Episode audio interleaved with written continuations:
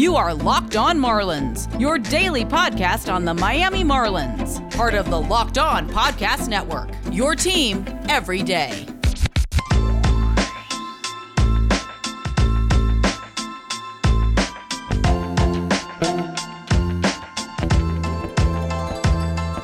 Welcome back to the Locked On Marlins podcast, your go to daily podcast for all things Miami Marlins. As always, I'm your host, Aram Leighton. I'm a longtime Marlins writer as well as a prospects writer and analyst. And in today's episode, we are going to briefly recap the brief series that the Marlins had in Boston, which is set to resume on June 7th, I believe. June 6th or June 7th, one of those two days. And honestly, I think it worked out pretty well for the Marlins to kind of get out of there without having to play the third game. While they would have had Sandy Alcantara on the mound and they would have had a better chance at winning that game than maybe the other couple, I don't know if Jazz Chisholm would have been back. I know they were talking about it and seeing if he would be ready to go, but just an extra off day for your ball club, back to back off days after not playing on Monday as well. That was pretty ideal. I think the team could really use it right now, even the healthy guys, and especially Jazz Chisholm, who can come back with a couple days of rest that he may not have had if he was forced to return right away on Sunday, which I think might have been the case given the Marlins were trying to avoid the sweep. So that series will resume, which I'm excited about because I want to see the Marlins at full strength playing in Fenway. It's always fun to watch them play there, as I talked about before. But we'll talk about this series coming up against the Blue Jays as it is a very quick one as well, just two games, as the two teams will play in Buffalo instead of Dunedin. And if you thought Buffalo was a little bit of a launch pad for hitters last year, then you should see Dunedin. And when it comes to park factors, Dunedin's right there with Coors Field in terms of just yielding the most home runs. So the Marlins, I don't know what I would have preferred, frankly, with the way this offense has looked as of late and with the way the starting pitching has been. I think the Marlins are better off with a pitcher friendly environment or a more pitcher friendly environment, given that it's their strength. And Robbie Ray, who's been pretty good this year, we know how hot and cold Robbie Ray can be, is a guy that's susceptible to giving up the long balls anyway, whereas Sandy generally doesn't give up the long ball very much at all. So I'd hate to see Sandy get cheated on a fly ball that would be an out in most ballparks, and we won't have to see that because they are playing in Buffalo. And while Buffalo in 2020, when it comes to ballpark index, in terms of just how much more offense or home run probability that park provides, they were still in the top third in the league as most hitter friendly ballparks. It's still nowhere near where Dunedin has been so far this season, yielding a higher run factor than every ballpark not named Coors Field and a higher home run factor than every ballpark not named Great American Ballpark. And it's not just the total of home runs, because that could be influenced by, of course, the team that's playing in there the most. What this park factor does is it averages it against those players and everybody that has played there and what their averages are on the road, and then compares that and kind of gives you a normalized baseline. And that's where we get still ridiculous numbers from Dunedin. So the Marlins don't have to deal with that, which I think is good, though it would be nice for the offense. I think it's better off for the pitchers to try to keep this Blue Jays offense in check because no matter what, if they're playing in a bandbox where the ball leaves the yard a ton,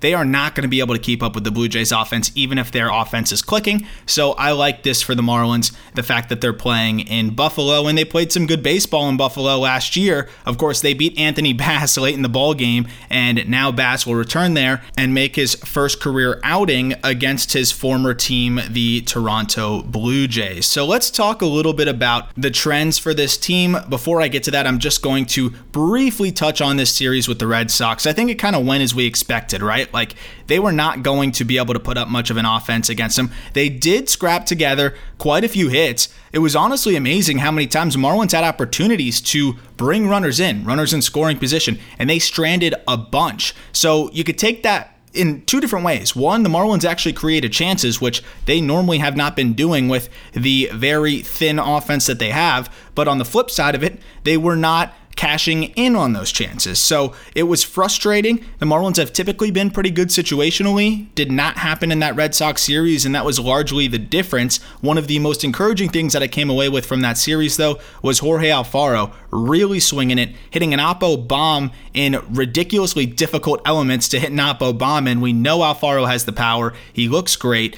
And if he can continue to swing it the way he's been swinging it, man, would that be a big boost for this team. But even if he's swinging it the way he has in the past, past, with how bad Chad Wallach and Sandy Leon have been, Alfaro is going to be a big boost for this team. He really just has to be better than a 450 OPS. And I think that's an easy task even for the inconsistent Jorge Alfaro. The good news is the Marlins have Alfaro back. They get Jazz back for this ball game as he's in the lineup. And we'll see Luis Marte make his debut as the game is set to kick off in about an hour and a half as I'm recording this. Excited to see Marte make his debut. Obviously, he's not a superstar. He's not going to be a centerpiece of the Marlins' future, and he probably isn't going to do that much for them right now. But given what Isan Diaz has been doing for this team or not doing, I am very happy to just see a fresh face there and a hungrier face. It's something, there's something about Diaz that just rubs me the wrong way, too. You know, he is obviously a pretty talented ball player, but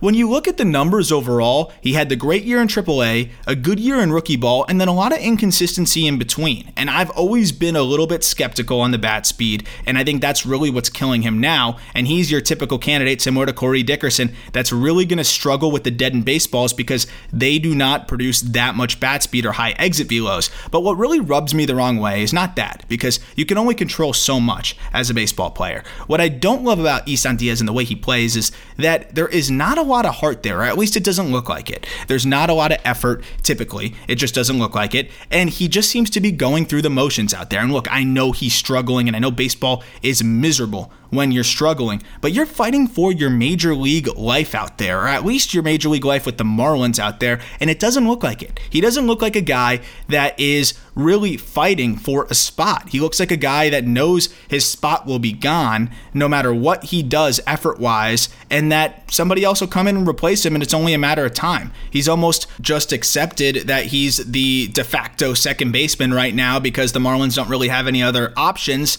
and he's just kind of cruising. At least that's what it looks like, and it's not fun to watch, especially when he's struggling. If he was struggling, but he's running hard 90s, he's laying out, and he's doing all those things, of course, I'd still be frustrated with the struggles, but at least you are looking at a player that's trying really hard. Even Jon Berti. I think the Marlins need to start looking at infield options, and I'm going to get to that point later in this episode about some other trade options and why it seems to make more sense, because this is something I've been thinking about a lot and how the Marlins can navigate this current situation. But even Jon Who is really, really struggling. He frankly hasn't been that much better than Isan Diaz. He is always playing the game hard, and it makes his struggles just much more palatable. At least you know you're getting something on the base paths, you're getting more defensive versatility. But the bottom line is neither of those guys are hitting, and it's been pretty brutal to watch. As for Diaz, over his last 49 at bats, he has just five hits, and over his last 16 at bats, he has just one hit. The bat speed just doesn't play for him, and he's just not a big leaguer, at least with the Marlins. He needs a change of scenery, he needs a swing change, he needs a lot of things, and the Marlins just aren't going to be the team that helps him get there at this point. If he ever does, I think it's time the Marlins move on. And like I said, at this point, you can't really get much worse production from a Luis Marte or even a struggling Jon Berti. I mean, how much worse is he going to be than 5 for 49?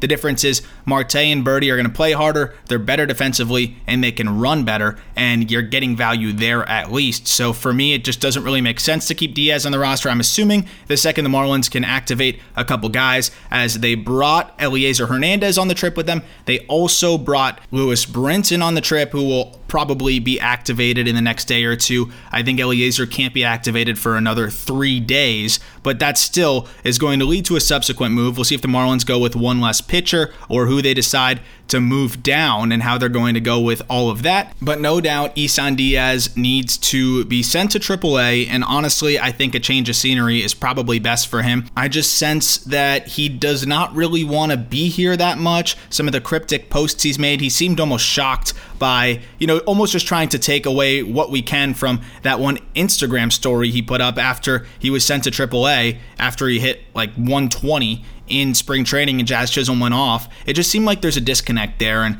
I just don't know if Isan Diaz needs to be uh, getting at bats for the Major League Ball Club for the Marlins any longer. As for the rest of the offense, before I talk about some other options for the Marlins in the infield outside of the organization, and then talk about the Blue Jays a little bit and what the Marlins can expect from those guys, I wanted to just go over Adam Duvall because Adam Duvall has brought so much defensive value. There's no doubt about that. As I've mentioned time and time again, one of the highest defensive war in baseball. I mean, he's been that good in the outfield. But Adam Duvall has been near worthless at the plate. And you might look at the numbers and say, worthless? That's a bit harsh. He has nine home runs and he's in the top five or six in the NL and runs batted in. Sure, that is true. Yet his offensive war is about 0.2, maybe even worse than that. And yeah, war doesn't tell the whole story. I agree. But neither do the bulk numbers. And by bulk numbers, I mean just the overall stats for the season.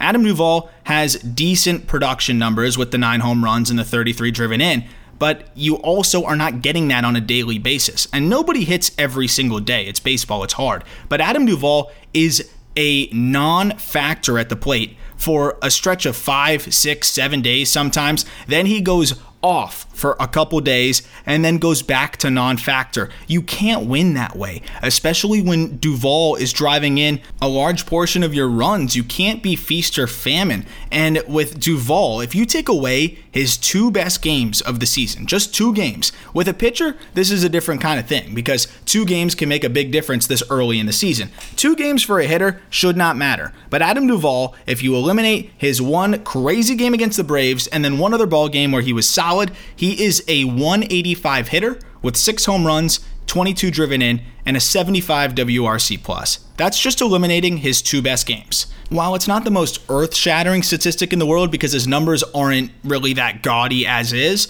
to see him hitting 185 with six home runs and 22 driven in, you'd say, oh man, he's really, really struggling. But he's kind of just toed the line of being bad and kind of producing where it hasn't been this frequent topic of like Duvall has been miserable. But aside from those couple games, he really overall on a day-to-day basis has been pretty miserable. And it's really tough because I love the defense. He's among the league leaders in outfield assists, and there's a lot of value to that. But this Marlins team is predicated on pitching. Their defense, when healthy, is strong across the infield. It's strong in center field with Marte. Sure, it could be better in the corner with Dickerson, but I don't really care about defense at this point because the Marlins need to score. They have great pitching, they have ground ball heavy pitchers, so outfield may not be as important defensively as infield. And the good news is the healthy Marlins have one of the best defensive left sides of the infield in baseball between Miguel Rojas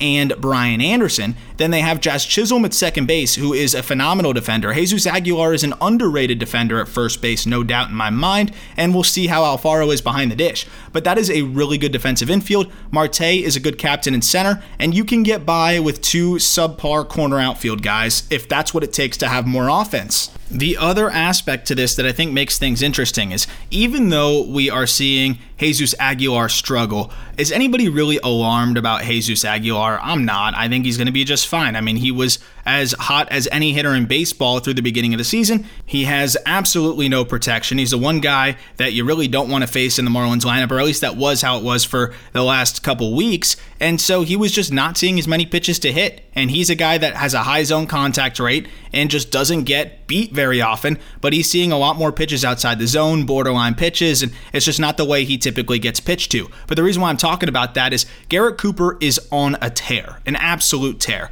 and he'll be making starts at first base. I'm sure they'll want to give Aguilar days off here and there. But still, you have to think about it like this Would you rather have Jesus Aguilar getting at bats, or would you rather have both Dickerson and Duvall? I think the answer is pretty clear. I'd rather have Aguilar in the lineup and one of Dickerson and Duvall not in the lineup. Let's say Duvall is out. You put Cooper in right. Huge defensive downgrade. Don't get me wrong, I understand that. And if you really want the defense to be more important, then maybe you put Duvall in left. But there's no reason, again, we're kind of getting back to that original point that if Cooper's finally swinging the way he's capable of, and we know Aguilar is going to come back around, this offense needs every bit of help it can get, then the Marlins may need to look to move on from one of these corner outfielders if Jesus Sanchez is looking like an option as well. Because the thing is, is you don't trade before you have a proven option, right? Like we don't know if Jesus Sanchez is going to hit right away at the major league level, but I still think the Marlins can do it because if Cooper is finally settling into being the Garrett Cooper we've seen the last two years, and assuming Jesus Aguilar can man first base most of the time, then why have your two corner outfielders be incredibly inconsistent when you could have Garrett Cooper in the lineup every single day. I know he's a liability at times in the outfield, but so is Corey Dickerson at times. And while Dickerson may be slightly better, I know Duvall is fantastic out there but I don't really care at this point. It's too important to get the offense for this team. So you call up a Jesus Sanchez in the next week or so as it'll time up with his clock. And then if he struggles, I really don't think you're kicking yourself really hard about trading a Corey Dickerson. I don't think there's a team in baseball that would really want Dickerson right now unless the Marlins swap bad contracts because he's owed a lot of money. The Marlins would probably have to eat a decent amount of the contract, so that would be a whole ordeal there. Uh, Dickerson, you know, is still a guy that can hit you for average, and he's been doing a decent job of that for the Fish, but just no production, and they need production. So if you go and trade a Corey Dickerson, let's say, then you can slot Duvall in left, and you can slot Cooper in right. If you call up Jesus Sanchez, he can split time between both corners depending on how you want to play it. Easy platoon option with Duvall in left. Also, can put him in right when you give either Cooper or Aguilar the day off, as we've seen the Marlins love to give those two guys days off and back to back days off sometimes. So if that's the case, then it makes perfect sense. You're going to get plenty of at bats for Jesus Sanchez. You can even shelter him from lefties. You still have your guy Duvall that you can put in late in ball games as a defensive replacement that will still be getting a bulk of the at bats against lefties and be able to do a lot of different things for you still. I just don't think he's an everyday player due to his inconsistencies and he's comfortable coming off the bench. So, of course, he's a great spot starter and a great platoon guy, but he's a platoon guy. He really is. And I think that's how you have to look at it right now. When you look at like the Red Sox, Hunter Renfroe, he is kind of like Duvall, a ton of power, a great defender, but inconsistent at the plate. If there's injuries, you have him in the lineup every day. Right now, the Marlins have injuries. You have him in the lineup every day. But the Marlins were having him in the lineup every single day when they didn't have injuries. And for the Red Sox, they mostly deploy Renfroe as a platoon guy. And I'm interested to see what they do if they call up their sweet swinging left handed hitting prospect, Jarren Duran, who doesn't quite have the prospect pedigree of Jesus Sanchez, but is putting up great numbers and is a good athlete. I could see him as a platoon option. So I think the Marlins are in a similar situation to some other teams, but I think you got to get Jesus Sanchez those at bats. You can shelter him from lefties, and he can help you win right now. I really don't see the need of starting both Duvall and Dickerson, right? If the Marlins were talking about, and Kim Ng was talking about ahead of this season, I want to get the prospects at bats. I don't want to block anybody and all that good stuff. Sure, that's fine. But let's see that actually happen, right? If you're not going to go get big name free agents and you hide behind that explanation, I'll give you that explanation. But right now, we're looking at a struggling offense. You got a dude with an OPS of like 1200 in AAA that looks phenomenal. And you instead are playing two veterans on expiring contracts in both your corners that are not really helping you that much right now. That is where I don't really understand. You can't play both sides. So let's see what happens. I'm assuming that Sanchez gets called up in a week. If he doesn't, then I'm going to lose my mind. And also, the Marlins need to go address the infield, which I'm going to talk about a little bit as well, and how I've been able to finally kind of reason with myself into the Marlins making a move that helps them now and then also helps them beyond when we see Rojas come back and Brian Anderson come back, but also does not mortgage the future. I'm going to get to all that and, of course, a little bit of information on the Jays as the Marlins are ready to visit them for two games in Buffalo in just a moment. Before I get to all of that, a reminder that this episode is brought to you by Sports Trade. Sports Trade is where fantasy meets the stock market. It's like Robinhood for fantasy sports. Their platform allows you to buy and sell shares of your favorite players just like real stocks, a fair and exciting way to cash in on your knowledge of sports. And they just added baseball to the platform, so go check it out. Making money on Sports Trade is as simple as a player's value rises or falls based on two factors. One, their statistical performance in each game as compared to their projected fantasy points in that game. The more points scored, the higher their value goes. And two, good old supply and demand. The more demand a player has, the higher their value goes as well. When you're ready to buy shares, pick that penny stock in a rookie with huge upside or grab a blue chip vet who's always a solid performer. You can instantly buy and sell as many shares as you'd like and as many players as you'd like, just like the stock market. Simply go to sportstrade.com and watch the How It Works video and then sign up and get started. Sign up today at sportstrade.com and discover the fun, exciting, and profitable new world of sports trading. Also brought to you by Locker Room. Locker Room is the first social audio platform made for sports fans. The app is free to download, and once you're in, you can talk with me, other fans, athletes, and insiders in real time about your favorite team or sports. Locker Room is the perfect place to start or join conversations about the league. You'll find fans just like you in Locker Room for watch parties, debates, post game breakdowns, and of course, reacting to the big news or rumors. You'll have a chance to chat with me this week. I'll be hosting a locker room after one of the Jays games this series, and you can follow me at RMLayton8 on the app. All you have to do is download the app on your iOS device, join the MLB group, and then follow me at RM RMLayton8 to be notified when my room goes live. Locker Room, changing the way we talk about sports. Lastly, brought to you by our friends at none other than Built Bar. Nine delicious flavors, the occasional limited time flavor as well coconut, coconut almond, cherry, raspberry, mint brownie, peanut butter brownie, double chocolate, and salted caramel. So there's a flavor for everybody. And they all are roughly 17 grams of protein, only 130 to 180 calories, only 4 grams of sugar, only 4 grams of net carbs. They're covered in chocolate, easy to chew, and great for a keto diet. Whether you're looking to lose or maintain weight while indulging in a delicious treat, Built Bar is perfect for you. All you have to do is go to builtbar.com and use a promo code LOCKED15, and that's LOCKED15, and you'll get 15% off your first order. That's promo code LOCKED15, LOCKED15 for 15% off your first order at builtbar.com. So let's get back to talking Marlins and about how this team can help itself now and also make sense for the future, right? Because when I talk about future, I'm not even talking about 2022, 2023. I'm talking about the end of this year. Because if you go out and get somebody, I've seen people talk about Adam Frazier, and Adam Frazier of the Pirates now leads the league in hits. So Adam Frazier is not going to come cheap. He is well rounded. He is a guy that just puts the bat on the ball, a rarity in today's game, a left handed bat that can play all over the field and is just doing well. There's going to be a lot of teams bidding for his services.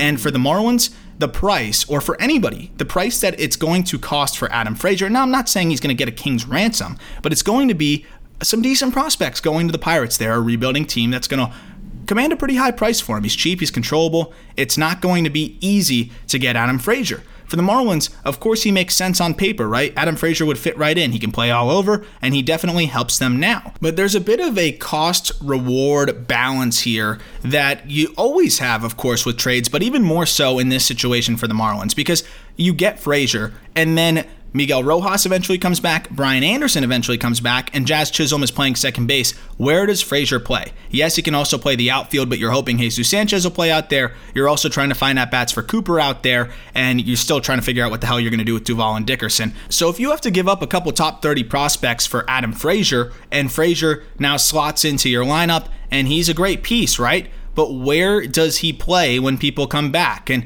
yeah, you could say that's a great problem to have. That's trouble in paradise. Sure, it is. But do you want to give up prospects for essentially somebody that's going to help you for the next month? You're going to find a way to get him in the lineup, but somebody is going to play less because of it, and you're going to have to figure some things out. And I just don't know if for my perceived price on what Adam Frazier would be, I just don't know if it totally makes sense for the fish. If you're going to trade assets, and I'm all for the Marlins trading assets at this point, don't get me wrong, but if you're going to do that, then you need to be looking at pieces that are a part of your future. Trading Zach Gallen is trading an asset, a damn good asset but they got a really darn good one as well. That was a big part of the future. If you're going to trade a top 30, top 15, top 10 prospect, I want it to be for somebody that is part of the plans beyond this year. And maybe Frazier could be part of the plans beyond this year, but then again, you're going to have to try to figure out where this guy's going to go, and you're buying super high on him after he just kind of blew up this year. Yes, he had a good year last year at times, and he has shown that he can hit but I just don't like the idea of buying super high on him. So that kind of leads me into my general point here, and that's why I floated Freddie Galvis as an option because he'd be very cheap for the Marlins, and you help yourself now.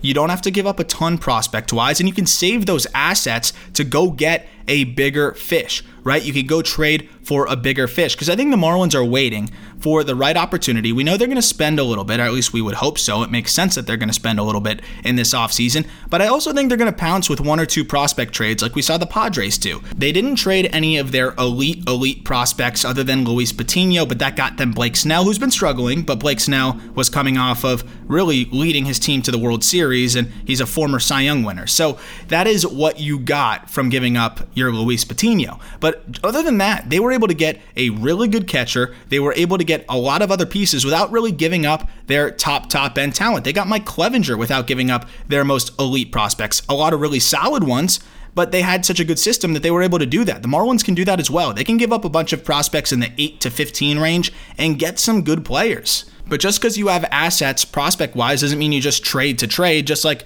just if you have money doesn't mean you just spend to spend. We saw that with the 2012 Marlins and we learned that the hard way. So with the Marlins here, you don't want to just give away prospects, but I do think you're looking for the right opportunity to pounce. I don't think this is the time to pounce given you don't know when Anderson and Rojas are going to be back, but you know they're going to be back well before the end of the season, right? They're going to be back hopefully in the next month. Maybe a little bit more, maybe a little bit less. We'll see. So I think the obvious choice here for the Marlins is to go for the low cost guy on an expiring deal. By low cost, I mean prospect wise. Maybe eat a little bit of money and go that route. Because if your team flames out this year, even after the acquisition, then you're going to be kicking yourself if you gave something up. Like the Blue Jays giving up Griffin Conine for Jonathan Villar, who did nothing for them. That is one of those where it's like, okay, the move makes sense. The price wasn't that high, but you gave up still a top 20 prospect in your system, maybe better than that. And then you lost in the first round, and Villar didn't do much for you.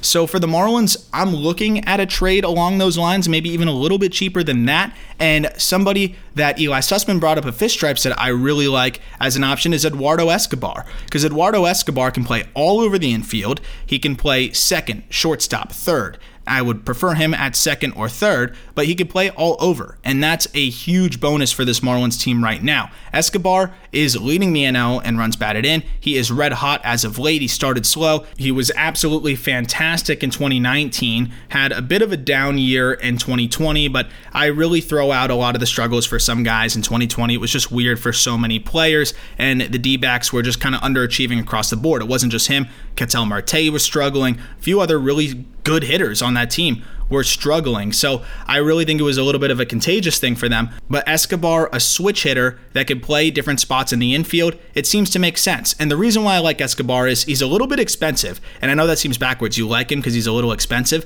but the Marlins can probably get him for almost nothing. His deal expires this year, and he's owed 7.6 million this season. If the Marlins pull the trigger a little bit sooner, it's a bit of a catch-22. The earlier you acquire a guy on an expiring deal, the sometimes more expensive he can be because you're getting more games out of him. But on the flip side of that, if it's an expensive contract, it's going to be more money that you have to pay him. And maybe the D backs want to get out from under that given the COVID financial issues, though we're getting back to normal. But if you're losing, why pay this guy $7 million to continuously lose? We saw the Marlins already make the deal for Marte.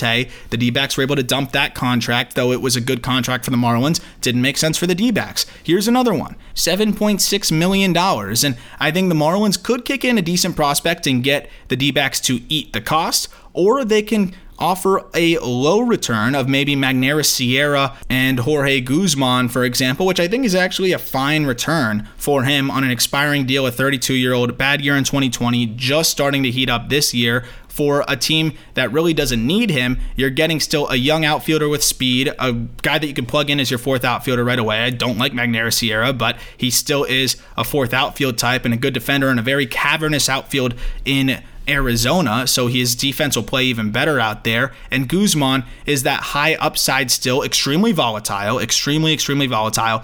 But the D backs love their arms and love their ability to, to develop arms. And maybe they see something in a Jorge Guzman and think that they can unlock a bit more out of him. Or maybe they want one of those other young pitching prospects the Marlins have in the 20 to 30 range in their system, in the rankings, that is. And that's fine too, because the Marlins have had so many good pitching prospects emerge that I think a few of them are expendable, as Humberto Mejia was last year, could be someone along those lines as well. That deal seems to make a lot of sense for me, especially because even when the return of Rojas and Anderson happens, you have a switch hitting Escobar, who I know the Marlins, again, kind of to piggyback on the same point, they're going to want to take it pretty easy with Brian Anderson, whose shoulder popped out and back in on a swing. And Miggy Rowe, they're going to want to take it easy with too. They already were taking it pretty easy with him. And now with that broken finger, they're going to take their time with him. So those two guys are going to be getting some days off as well. Jazz Chisholm is a high energy guy that's already tweaked some muscles. He could probably use a day off or two.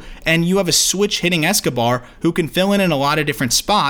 And you know, give you those spot starts and give those guys a day off all over the infield. So while he can hold you down and give you a lot more offensive output while you are struggling right now with tons of injuries, he makes sense when everybody comes back as well. Whereas an Adam Frazier, you want that guy playing every day. He leads the NL in hits you would have to either bench Brian Anderson, Jazz, or Miggy Rowe, or put him in the outfield, which would be the only other solution, right? Is if you put him in the outfield and then just scrap Dickerson. But then you're having another guy out there that could be blocking Jesus Sanchez. I know, I know it's a lot, and this is an ongoing discussion that we'll talk about. I think that the Jesus Sanchez call up and then how he performs is going to be a huge factor into what the Marlins do next. Maybe you can go get that outfield infield type and be able to plug him in both spots if Jesus Sanchez struggles. If he succeeds, then maybe you go get some infield depth. Because the important part, too, is that if you go get an Eduardo Escobar, he's also a huge upgrade from Jon Berti off the bench, who's been really brutal.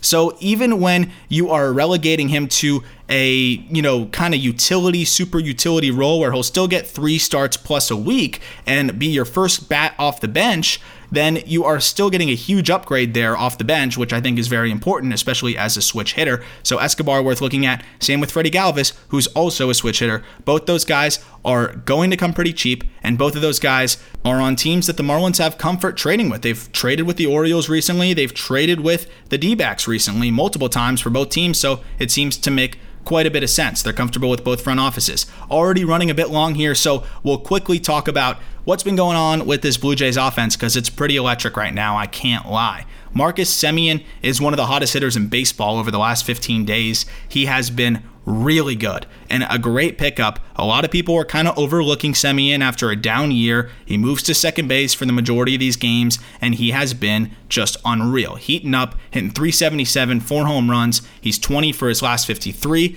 That's a guy that could give the Marlins some fits in this series. Teoscar Hernandez really heating up as well, and that guy hits the ball as hard as anybody. I mean, smacks the baseball. And talk about a late blooming outfield prospect. That's a guy to look at. That's a reason why you can almost look at somebody like Teoscar and say, okay, it's not all left for dead always when they struggle out of the gate. He was a high end prospect, he really struggled, and now he's figured it out. And then Randall Grichuk has been hot for the Jays as well, which is just annoying. If Randall Grichuk is who beats the Marlins, that's just kind of annoying. I don't really have another word for that, but he has been really, really good as of late as well. 18 for his last 54. That's a 333 clip, three home runs. And then Vlad Guerrero Jr. is playing like an MVP candidate. I mean, there's just no way around that. Five home runs his last 13 games, also hitting 333. This is an offense that's really clicking. The only guys that are struggling are Bo Bichette. Biggio has kind of played his way out a little bit, and we've seen a bit more of Joe Panik, believe it or not. And you know what? The Marlins could really use a Joe Panik right now, but the Jays probably aren't giving him up because he's been pretty valuable for them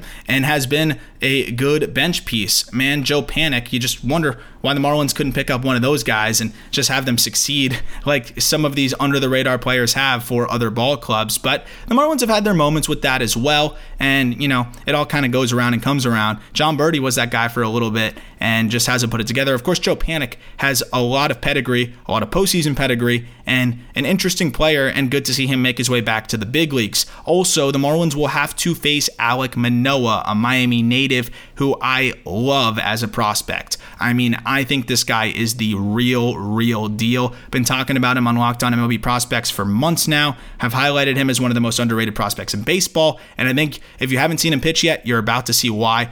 The Marlins are going to struggle against him. There's just no way around it. The fastball is lively. The slider is a frisbee, and he's got a good feel for the changeup. He's comfortable throwing that frisbee slider against lefties and righties. It's going to be a big challenge for the fish, and he is likely to go in game two of this series. That's going to be a fun one to watch uh, if you like good pitching, but it's going to be a tough one for the Marlins as they don't have much info on Manoah. He has only thrown so many innings in the minor leagues. A large portion of his limited innings were in low A ball, and then he made a few starts in AAA, and that was it. So there's not that much on him, and he seems to be very adaptable. He's hard to pick up exclusively works out of the stretch. And I'm going to be really excited to watch him pitch, frankly. I hate that it's going to be against the Marlins because I really think that this guy has a legitimate case for rookie of the year if he can get enough starts under his belt. He's going to be really, really tough to hit for big leaguers across baseball and a great piece to help bolster the Jays' postseason run as they really try to put it together finally. Still no George Springer, so the Marlins are able to avoid him, but